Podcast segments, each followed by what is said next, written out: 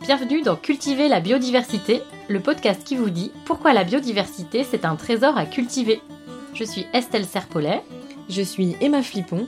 Nous sommes ingénieurs agronomes spécialistes de la biodiversité cultivée et passionnés par la sélection participative.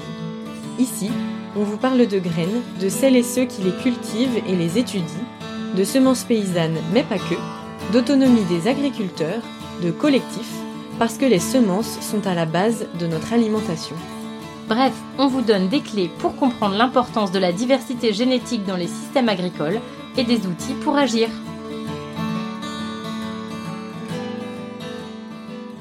Cultiver la biodiversité, épisode 14, partie 2, rencontre avec Quentin, conserver des semences et les distribuer, quels enjeux pour les centres de ressources biologiques? On passe à la deuxième partie de cet épisode où Quentin va nous parler plus précisément de son stage.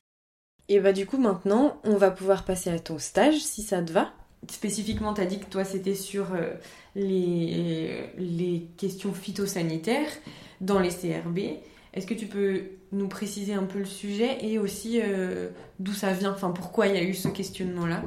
Alors, donc moi, mon stage, euh, donc je l'avais dit au début, donc c'est dans le cadre du projet CRB Risque, du coup qui vise à identifier les risques de gestion, quoi, on va dire de manière générale, que les CRB rencontrent. Euh, moi, du coup, on m'a recruté sur le volet 3.2 du programme, du coup, qui euh, s'inscrit du coup dans une recherche multi-acteurs sur les risques sanitaires, en gros liés à l'utilisation des ressources génétiques conservées en CRB.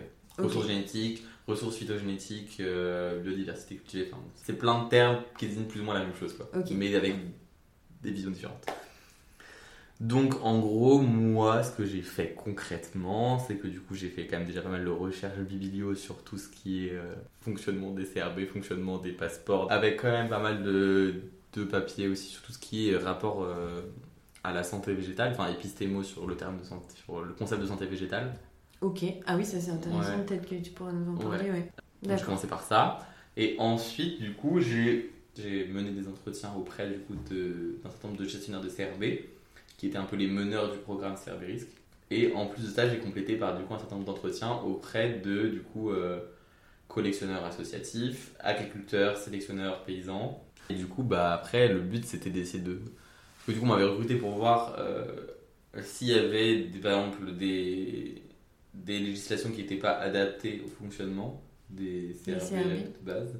Mais du coup, moi j'ai creusé pour aller voir s'il y avait des législations qui n'étaient pas adaptées au niveau des utilisateurs, euh, sélectionneurs paysans, qui étaient du coup un peu en dehors du modèle euh, dominant, on va dire.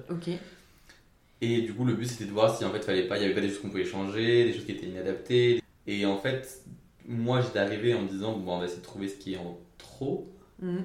Et en fait, quand j'ai discuté avec un certain nombre, enfin, quand j'ai entendu les discours et tout, je me suis dit que des fois, j'avais un peu l'impression qu'on essayait de trouver des choses à rajouter encore encore plus de réglementation, encore plus de maladies, tout ça. Ah oui, on aurait eu besoin de ça, c'est ça De rajouter des, des bah, réglementations. Bah, c'était pas clair que le but c'était vraiment d'enlever des trucs, quoi. Ok. Et c'est vrai que quand j'ai parlé avec les gestionnaires de CRB, on avait beaucoup qui étaient là, bon bah je sens qu'on va nous mettre ça en plus, et puis ça en plus, et puis ça en plus, tu vois. Ok.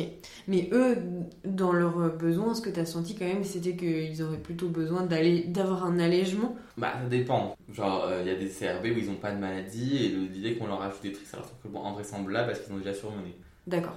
Euh, il y en a d'autres qui étaient là, bah, en soi, ces législations, elles sont pas complètement dingues, on est pour, quoi. Enfin, forcément, il faut des réglementations, enfin, je c'est pas ce qu'on veut, tu vois. Mm. Seulement, euh, nous, il nous tout le monde disait, ah, nous, ça nous dérange pas, en fait, hein, qu'il y ait des réglementations, mais en fait, à un moment, euh, donnez-nous les moyens, quoi. D'accord. Parce que là, on roule sous le travail, et déjà, après, vous nous rajoutez, vous nous rajoutez des trucs, quoi. Ok. Et je pense notamment avec la liste des ORNQ, qui mhm. c'est du coup allongé, bah en fait euh, ça pose question quoi parce que si on a ils ont encore plus de trucs à tester, encore plus machin et qu'on leur rajoute enfin si on leur demande toujours d'en faire plus et que jamais en fait on leur ajoute de personnes pour le faire et au contraire on leur en enlève, c'est pas possible quoi. En soi c'est faisable mais enfin faut juste leur donner les moyens. OK. Parce que eux est-ce que avant le projet par exemple, ils avaient eu euh, des des retours justement d'utilisateurs qui avaient eu des problématiques sanitaires sur des lots reçus Non. Ok, d'accord. Donc c'était pas, ça venait pas de là. Leur, euh, ils avaient pas d'angoisse de- d'envoyer des Pas maladies. euh. Ah non, eux aucun. Enfin, eux ils savaient, ils connaissent leur collection, ils savent quand il y a une maladie, ils savent la détecter, les maladies Ok. graves ils les connaissent, ils distribuent pas s'il y a une détection, ils savent comment gérer. Il n'y a pas, il y a jamais eu de, de diffusion, enfin de ce qu'on m'a dit, il n'y a jamais eu de diffusion de maladies euh, issues de De CRB. de- d'accession de CRB, enfin jamais quoi. Enfin de ce que j'ai compris, il n'y en a pas eu. Bah voilà, il y a quand même une, y a des, avec le changement climatique, tu as des maladies qui arrivent, qui n'étaient pas présentes sur le, terrain, le territoire avant et tout ça quoi, mais c'est c'est comme ça, où il faut les mettre à jour quoi. Ouais, c'est continuer à, à mettre à jour la réglementation Mm. pour aussi pas euh, être complètement hors sol dans la réglementation, quoi. Mais tu vois, par exemple, là, en gros, le but du programme, c'était d'identifier les risques à chaque moment de la mission, en fait, des, des missions des. Donc, les risques au niveau de l'acquisition, de la conservation, de la multiplication, de la distribution et tout ça, en fait. Et le but, c'était un peu de faire un truc euh, général qui pouvait être euh, retransmis, que à chaque, qu'en gros, il y a un truc un peu général Ok. que les, dont les services puissent s'inspirer. Bon, moi, les risques phytosanitaires sont connus par les gestionnaires depuis très longtemps. Ils savent comment faire. Et le but, c'est de faire évoluer la réglementation, quoi, autour de ça. Mais je ça- bon, c'est bien qu'ils le fassent, hein, mais je me demande ce que ça va donner, quoi. Ok. On va voir.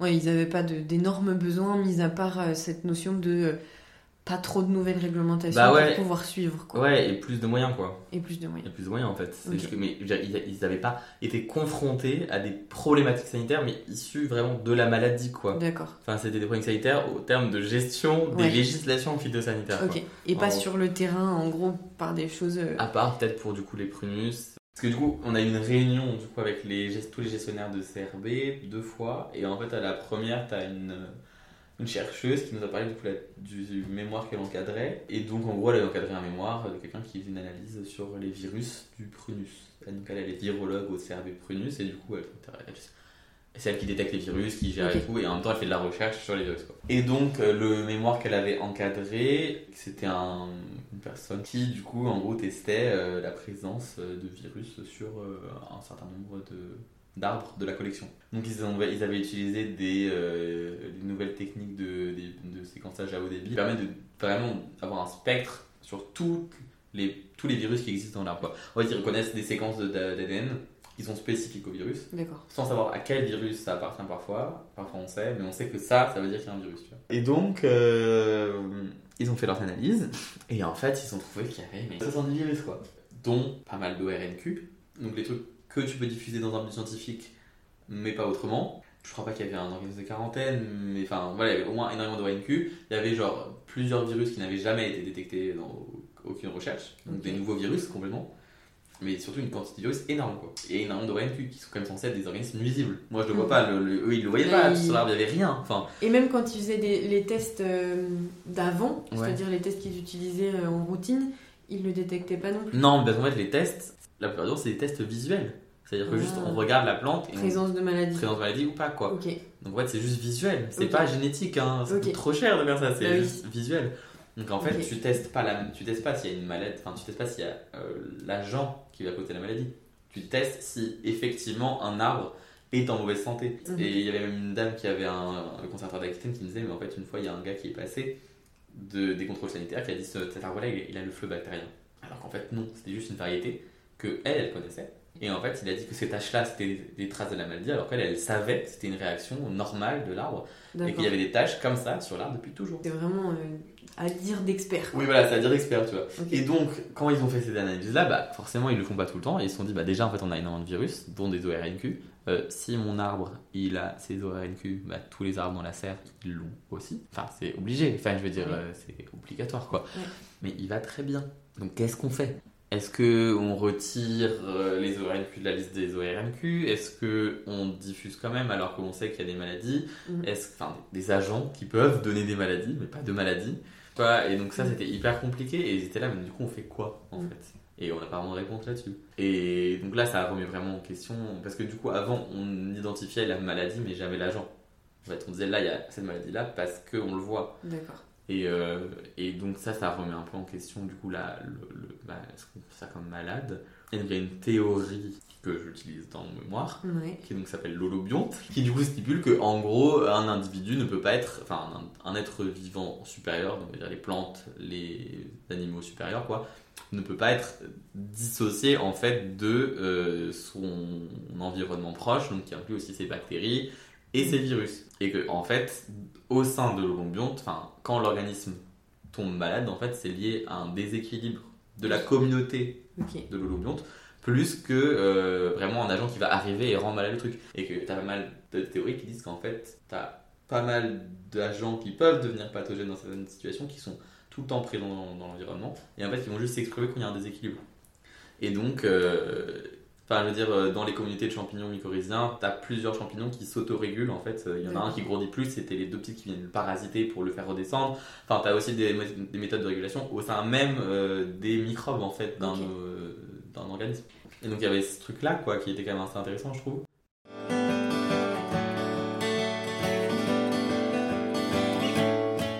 Il y en a beaucoup qui sont un peu en mode. Bah, qui ragent un peu en fait sur ces réglementations parce que c'est des réglementations qui sont. Vois, genre il y en a beaucoup qui disent oui, mais enfin, si en fait il y a telle maladie à cet endroit là, en fait, et que moi je suis à 20 km, enfin. Et, les utilisateurs qui vont piocher dans les centres de ressources biologiques, c'est quand même des utilisateurs de type paysans, sélectionneurs, un peu alternatifs, Mm. euh, qui ont des modes de culture qui sont quand même bien plus résilients en termes de maladies que de la monoculture intensive. euh, qui ont, voilà, et, et du coup ils comprennent pas quoi. Bah, C'est d'où l'épistémologie euh, Oui, d'où et à la maladie. ça. Ok. Et est-ce que Euh. tu peux nous en dire un peu plus du coup là-dessus? On s'est dit du coup avec ma tutrice de stage que ce serait intéressant de voir en fait comment les rapports euh, à la santé végétale, au vivant, en fait, vont influer les, les pratiques en fait des utilisateurs de ressources euh, génétiques de biodiversité cultivée. Ok. Du coup, moi j'ai un peu étudié euh, différents textes, euh, notamment un texte de Doring, Mhm. c'est un auteur allemand, qui en gros un peu classait, euh, enfin essaie de un peu faire le, le tracé quoi, des différentes, euh, différents concepts dans la santé végétale. Donc il a un peu relu plein de papiers, il a fait euh, Une analyse croisée. un analyse croisée, quoi. Ouais. Et donc en gros, euh, je me suis un peu inspiré de ça pour essayer d'un peu d'identifier les différents rapports à la santé que les acteurs que j'en que j'enquêtais pouvaient avoir. Et euh, donc voilà, et donc après c'est juste, t'as des gens voilà qui vont considérer les plantes comme étant une ressource, d'autres comme étant bah, un être vivant à part entière. Il y en a qui vont avoir une vision extrêmement négative de la santé végétale, une version positive. Il y a toujours les questions en mode est-ce que par exemple euh, une, une plante en bonne santé c'est une plante dont on va éliminer toutes les maladies ou est-ce que c'est une plante qui est suffisamment solide pour résister aux maladies? Enfin, tu voyais très bien les personnes qui étaient vraiment gestionnaires de grosses collections. La plante, c'était euh, un numéro quoi. Pour les personnes qui étaient de type genre paysans, sélectionneurs, agriculteurs, euh, qui avaient un rapport, c'était vraiment le mode. Euh, cette variété là, voilà, elle, euh, Mm. je l'ai développée comme ça, c'est-à-dire qu'elle se comporte bien dans ce milieu-là, nan, nan, enfin, il y avait vraiment une, une analyse, enfin une vision plus large en fait de la plante dans son milieu aussi et dans euh, dans son contexte quoi, qu'elle n'était pas juste la plante quoi. Une forme de un peu de compagnonnage avec les plantes, Oui, quoi, aussi un ouais. historique commun. euh. Oui voilà c'est ça quoi, c'était il l'avait développé, il l'avait Mm. accompagné, enfin, tu vois il avait Ok. sélectionné, enfin c'était pas du tout le même rapport quoi. Ok. Et du coup, j'imagine que ça, c'est des différents rapports à la santé et donc aussi des différents rapports à, à la réglementation et peut-être Ouais. même aux besoins de réglementation, justement. Parce Ouais. que tu disais que euh, il y avait des pépiniéristes ou pour qui c'était une angoisse ultime, euh, la réglementation et le fait de trouver des organismes de quarantaine chez eux. Bah là c'est euh. vraiment parce que économiquement parlant, enfin Oui, c'est hyper compliqué quoi. Ouais. Là c'était vraiment hyper compliqué et enfin et voilà et surtout que enfin eux ils savent la gérer, ils savent les gérer souvent les Voilà maladies, mais en fait on leur fait enfermer tout parce qu'on a peur que ça se diffuse, ce qui est compréhensible aussi. T'as pas envie qu'il y ait du charcal partout sur le territoire, Mm. c'est normal. Euh, après la question c'est aussi un truc qui est revenu très très souvent dans mes entretiens, c'est est-ce qu'au final on n'a pas des maladies comme ça parce qu'en fait nos modes de culture sont juste complètement ahurissants par rapport à des réalités biologiques. Ah oui, ça c'est ressorti de. Ça, c'est ressorti énormément. Et, Ok. Enfin, voilà, c'est un truc qui, qui est ressorti énormément. C'est sûr que le modèle agricole de monoculture intensive n'est pas adapté à une régulation des maladies. Mm. Enfin, c'est comme si tu mettais un clone euh, de toi en millions de fois dans un champ. Tu mets une maladie à laquelle tu es sensible, tout le monde va être malade. C'est pas très malin. Surtout sur, en plus sur un support qui a été épuisé en ressources, qui n'est entretenu que par des engrais chimiques et pas du tout par une vie biologique qui fait recycler les nutriments. Enfin, c'est normal que nos plantes soient malades si on les met dans des conditions pareilles. Et donc il y avait pas mal ce truc-là qui ressortait en fait, que beaucoup de gens qui... Parce que le modèle du CRB, il est quand même issu quand même d'une vision euh, de la science qui est extrêmement réductionniste, Mm. où en gros la plante elle est réduite parfois juste à ses gènes, qu'elle peut être complètement sortie de son contexte environnemental, culturel, social, de son mode de culture, de ses associations, de son, son organisation écologique. Quoi. Enfin, je veux dire, Mm. c'est une plante de base, le blé il pousse dans un environnement, enfin, Mm. t'as un- t'as un- t'as une écologie euh, des céréales, quoi. Je veux dire, ils poussent pas n'importe où dans la nature. Enfin, il y a tout ça, quoi. Parce que nous, on a complètement sorti ça. On s'est dit, bah, en fait, là, on peut identifier la maladie, le méchant, les besoins en N, P, K, et on envoie, et puis ça suffit, tu vois. Mm. Et en fait, il y a beaucoup de gens qui décrivent euh, ce modèle-là en disant que du coup, c'est en fait ce, oui, cette, ma- cette- ces modes de culte-là qui ont apporté les maladies. Ok. Et qu'il y en avait des maladies avant, il y en a toujours dans les gens qui pratiquent, qui ont des exploitations agricoles hyper diversifiées et tout. Mais ça reste gérable. Ok. Ça ne se diffuse pas non plus hyper loin, quoi. Donc, si tu peux étendre un peu le truc, c'est que tu as des réglementations du coup, qui, ont été qui ont été créées pour encadrer le modèle agricole industriel qu'on a aujourd'hui. Et qu'en gros, ces règles-là, en fait, encadrent l'intégralité, en fait, du monde de la semence et du monde des sélectionneurs. Alors que plein de gens, en fait, ont une des pratiques qui, dans les faits, euh, sont beaucoup plus résilientes en termes de maladies. C'est- et ces personnes-là sont souvent déjà beaucoup plus petites en termes de taille, en termes de revenus et tout. Et donc en plus doivent se soumettre à des réglementations qui les étouffent. Hmm, Qui sont trop compliqués à gérer pour elles. qui sont compliquées, qui leur empêchent euh, d'avoir accès facilement aux ressources. Et notamment les CRB, euh, eux qui conservent énormément de diversité, qui pourraient être utiles à certains acteurs. Et en fait, euh, ont du mal à diffuser quoi. Il y avait ce côté-là, et puis le côté que les CR le modèle même du CRB ouais, a été construit dans une logique quand même capitaliste. Enfin, il y a pas- Mm. enfin, c'est la logique même du capitalisme, c'est genre je prends, j'accumule, je grossis, du coup j'ai plus d'importance. Ouais. C'est quand même exactement ça. C'est très résumé, c'est vraiment. euh, je pense que n'importe quel économiste pourrait me taclerait hyper fort là-dessus, tu vois. Mais c'est quand même ça. Il y a plein de, de- de questionnements sur le modèle même du CRP auprès d'acteurs indépendants. D'accord. Oui, d'où on revient à ce qu'on disait au tout début, euh, la différence euh, ex situ et in Mm. situ, c'est-à-dire que euh, c'est pas du tout euh, les mêmes gestions. C'est vrai qu'il y a du coup donc, beaucoup d'acteurs, et même des CRB hein, qui le savent, que leur variété, tu peux pas l'utiliser direct en sortant, quoi, tu vois. Mm. Et en plus, enfin, juste à la sortie de, de CRB, d'autant plus que tu as beaucoup de gens, notamment des acteurs de l'agriculture paysanne, des semences paysannes, qui revendiquent vraiment le fait qu'une semence n'est vivante que quand elle se reproduit tous les ans, qu'elle évolue au fur et à mesure. Et pour eux même l'intérêt, un des intérêts principaux des semences paysannes, c'est justement son caractère évolutif et adaptatif. Oui. Tandis que si tu vas garder euh, des semences dans un cerveau pendant 30 ans, tu vas les faire ressortir et elles seront du coup déjà dans, ça se trouve dans, dans des conditions biologiques qui seront complètement différentes. Mm. Avec le climat qui change, tu n'as plus les mêmes champignons, tu n'as plus les mêmes bactéries. Et tu as quand même une mémoire épigénétique des plantes qui fait que même si elles vont pas avoir évolué au terre, en termes d'intermédiaire du terre, et, et bah, elles vont quand même avoir des modifications ép- épigénétiques qui vont se transmettre dans leur descendance. Mais oui. Et ça, du coup, ça ne se fait plus. Et il y a aussi quand même pas mal de gens qui se questionnent l'u- l'utilité de conserver des variétés en fait qui ne servent plus à rien. Ah oui, aussi, on peut. Enfin, il y a des gens qui considèrent ça, qu'il y a une forme de. De, de frénésie, ouais, de, de, de se faire des nœuds au cerveau pour un truc qui ne sert à rien. Quoi. Quand tu aurais des variétés, bon, ouais, elles ont disparu, il y a bien une raison. Quoi. Et les. CRB, ils répondent quoi à ça, du coup? C'est pas leur question, enfin eux, leur, question, leur mission c'est de conserver, du coup ils ont leur, vari- leur collection, ils les conservent quoi. Oui, d'accord. Ça se trouve, ce sera d'importance vitale dans certains moments, rien que même pour euh, le patrimoine, enfin, c'est génial d'avoir toute cette variété là, enfin tu sais pas euh, ce qui peut se passer, c'est hyper cool. C'est juste que en fait euh, il y a différentes missions et que euh, ils peuvent pas tout remplir quoi. On va peut-être te poser, du coup, les questions un peu. euh, qu'on pose à tout le monde. Ah oui dans le podcast. Parce que quand même, c'est en rapport très très lié à, à ce que tu as vu avec les CRB. La première question, ce serait pour toi, du coup, qu'est-ce que ce serait la biodiversité cultivée? Comment tu la définis? Bah déjà, euh, pas celle qui est en CRB quoi. Ok. Parce que déjà, dans, déjà cultivée, elle est pas cultivée, la biodiversité qui est en CRB, c'est pas du tout la même chose. Sur vraiment deux conceptions différentes quoi, de la, la ressource. Pour moi, la biodiversité cultivée, c'est. Bah, en fait, c'est des variétés, des espèces qui sont bah, donc, cultivées par des communautés, des populations, des, des êtres humains, avec un, enfin, une visée quand même de production derrière, quoi, qui vont avoir un intérêt agronomique agricu- de la- pour l'agriculture, pour la santé, la médecine, le textile ou quoi. quoi. Je replante tous les ans mes graines euh, pour euh, subvenir à mes besoins, quoi, en fait. C'est vraiment ça. Bah, Il y a un truc, euh, oui, de, de paysan, quoi. Mm.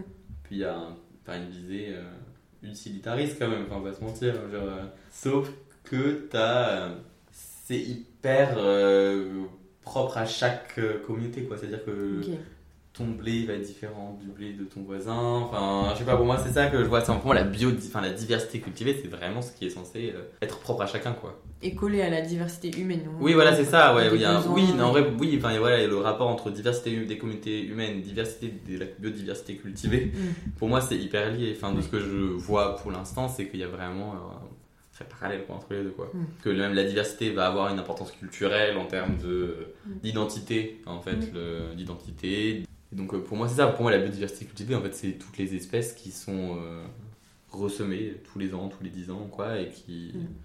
appartiennent à une communauté. Quelle serait ta, une variété que tu affectionnes particulièrement? Et euh, est-ce que tu aurais une recette par rapport à cette espèce ou à cette variété? Moi, j'aime bien les agrumes. Ok, Et, et j'adore le citron. Bah le citron, mais en général, je sais pas lequel, quoi. Je sais pas non plus. euh, Bah en vrai, il y en a plein, en vrai, des plats au citron. Je sais J'adore. pas, c'est quoi la dernière recette que tu as fait avec du citron là? Des pâtes au citron. Des pâtes au citron? Après, il y a plusieurs manières de faire, quoi. Ok. Soit tu Oui, mets j'imagine. le, le, le zeste dans. Tu fais revenir un peu le zeste dans du beurre, quoi.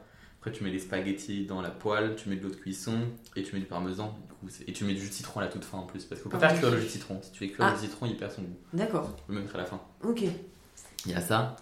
Euh, sinon, tu peux même faire de l'eau de citron la veille. C'est-à-dire que tu prends les, les pots de citron, tu les mets dans de l'eau pendant 24 heures et après tu verses euh, dans la poêle avec les zestes et le fromage, les pâtes et tout. C'est génial. Euh, Il y a ça, il y a la tarte au citron meringue qui reste Ah quand bah même oui. genre mon dessert favori de, Ah bah oui. de- de toute la planète. Et euh, il y a un truc qu'il faut vraiment que je teste, c'est le tiramisu au citron. J'ai très envie de goûter ça. Aussi, euh, l'importance de la diversité dans euh, l'identité culturelle. Mhm. C'est-à-dire que par exemple, tu prends le pays euh, comme la France, tu as une identité culturelle qui est hyper forte en fonction des territoires. C'est-à-dire que tu as pour chaque territoire quand même des produits emblématiques, des Mhm. produits alimentaires emblématiques de région. Et tu as des espèces qui euh, sont. euh, Enfin, sais, genre, je sais plus, c'était pour les citronniers, on avait euh, un citron très particulier en fait qui a un goût très particulier. Et en fait, ce goût très particulier, il est présent uniquement parce que tu as tel virus qui est présent en fait. Ou je sais plus, tu avais un, un- Un citron ou un autre truc comme ça qui est, qui est bleu à l'intérieur. Mais qui est bleu parce qu'il y a un virus dedans qui donne la couleur bleue à la chair du fruit. Donc sans les virus, en fait, tu n'aurais pas eu non plus cette diversité. Merci beaucoup Quentin. Et voilà, vous en savez plus sur les CRB. J'espère que cet épisode vous a plu. Si c'est le cas, vous pouvez nous suivre sur les réseaux sociaux. On est sur LinkedIn, Instagram et Facebook. Ou encore mettre des étoiles sur Spotify ou Apple Podcast. N'hésitez pas non plus à nous contacter sur les réseaux sociaux ou par mail si vous avez des remarques, des questions ou des sujets que vous auriez envie qu'on traite dans ce podcast. À bientôt!